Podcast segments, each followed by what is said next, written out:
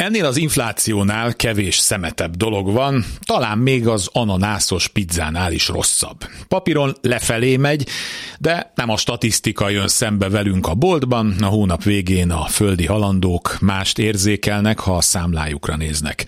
A legfrissebb GKI felmérés ezt fényesen igazolja. Nincs az a béremelés, nyugdíjkiegészítés, amit ne cincálna szét pillanatok alatt. Elfelejtettük már milyen, amikor egyik pillanatról a másikra 100 forint csak 60 ér, vagy még annyit sem.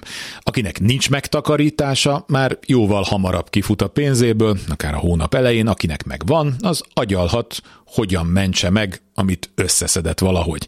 Az elmúlt évek csapásai, kezdve a Covid-dal és az azokra adott válaszok szerte a világban megágyaztak ennek, voltak, akik figyelmeztettek rá. Ha a bezuhanó gazdaságot újabb és újabb pénzek zúdításával támasztják meg, akkor beindul az infláció. Igaz, mást nagyon nem lehetett tenni, nem mindig van tökéletes megoldás. Persze itt is találunk hungarikumot. A magyar gazdaságot már jóval a bajok előtt is túlfűtötték. Orbán politikájának fontos legitimációja volt a folyamatos növekedés. Így amikor beütött a baj, nem volt eszközünk. A monetáris politika letolt gatyával állt a csalánosban. Az egészet betetőzte a választások előtti osztogatás, ami mostanra elégett, elfogyott, elértéktelenedett. Az infláció a tervgazdasági intézkedések miatt messze az európai átlag felett tetőzött, és még mindig magas.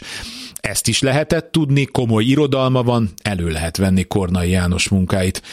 És mivel kábítanak minket közben? Ahogy Hofi mondta, dumákkal. Ebben nincs változás, mindig lesz rá kereslet.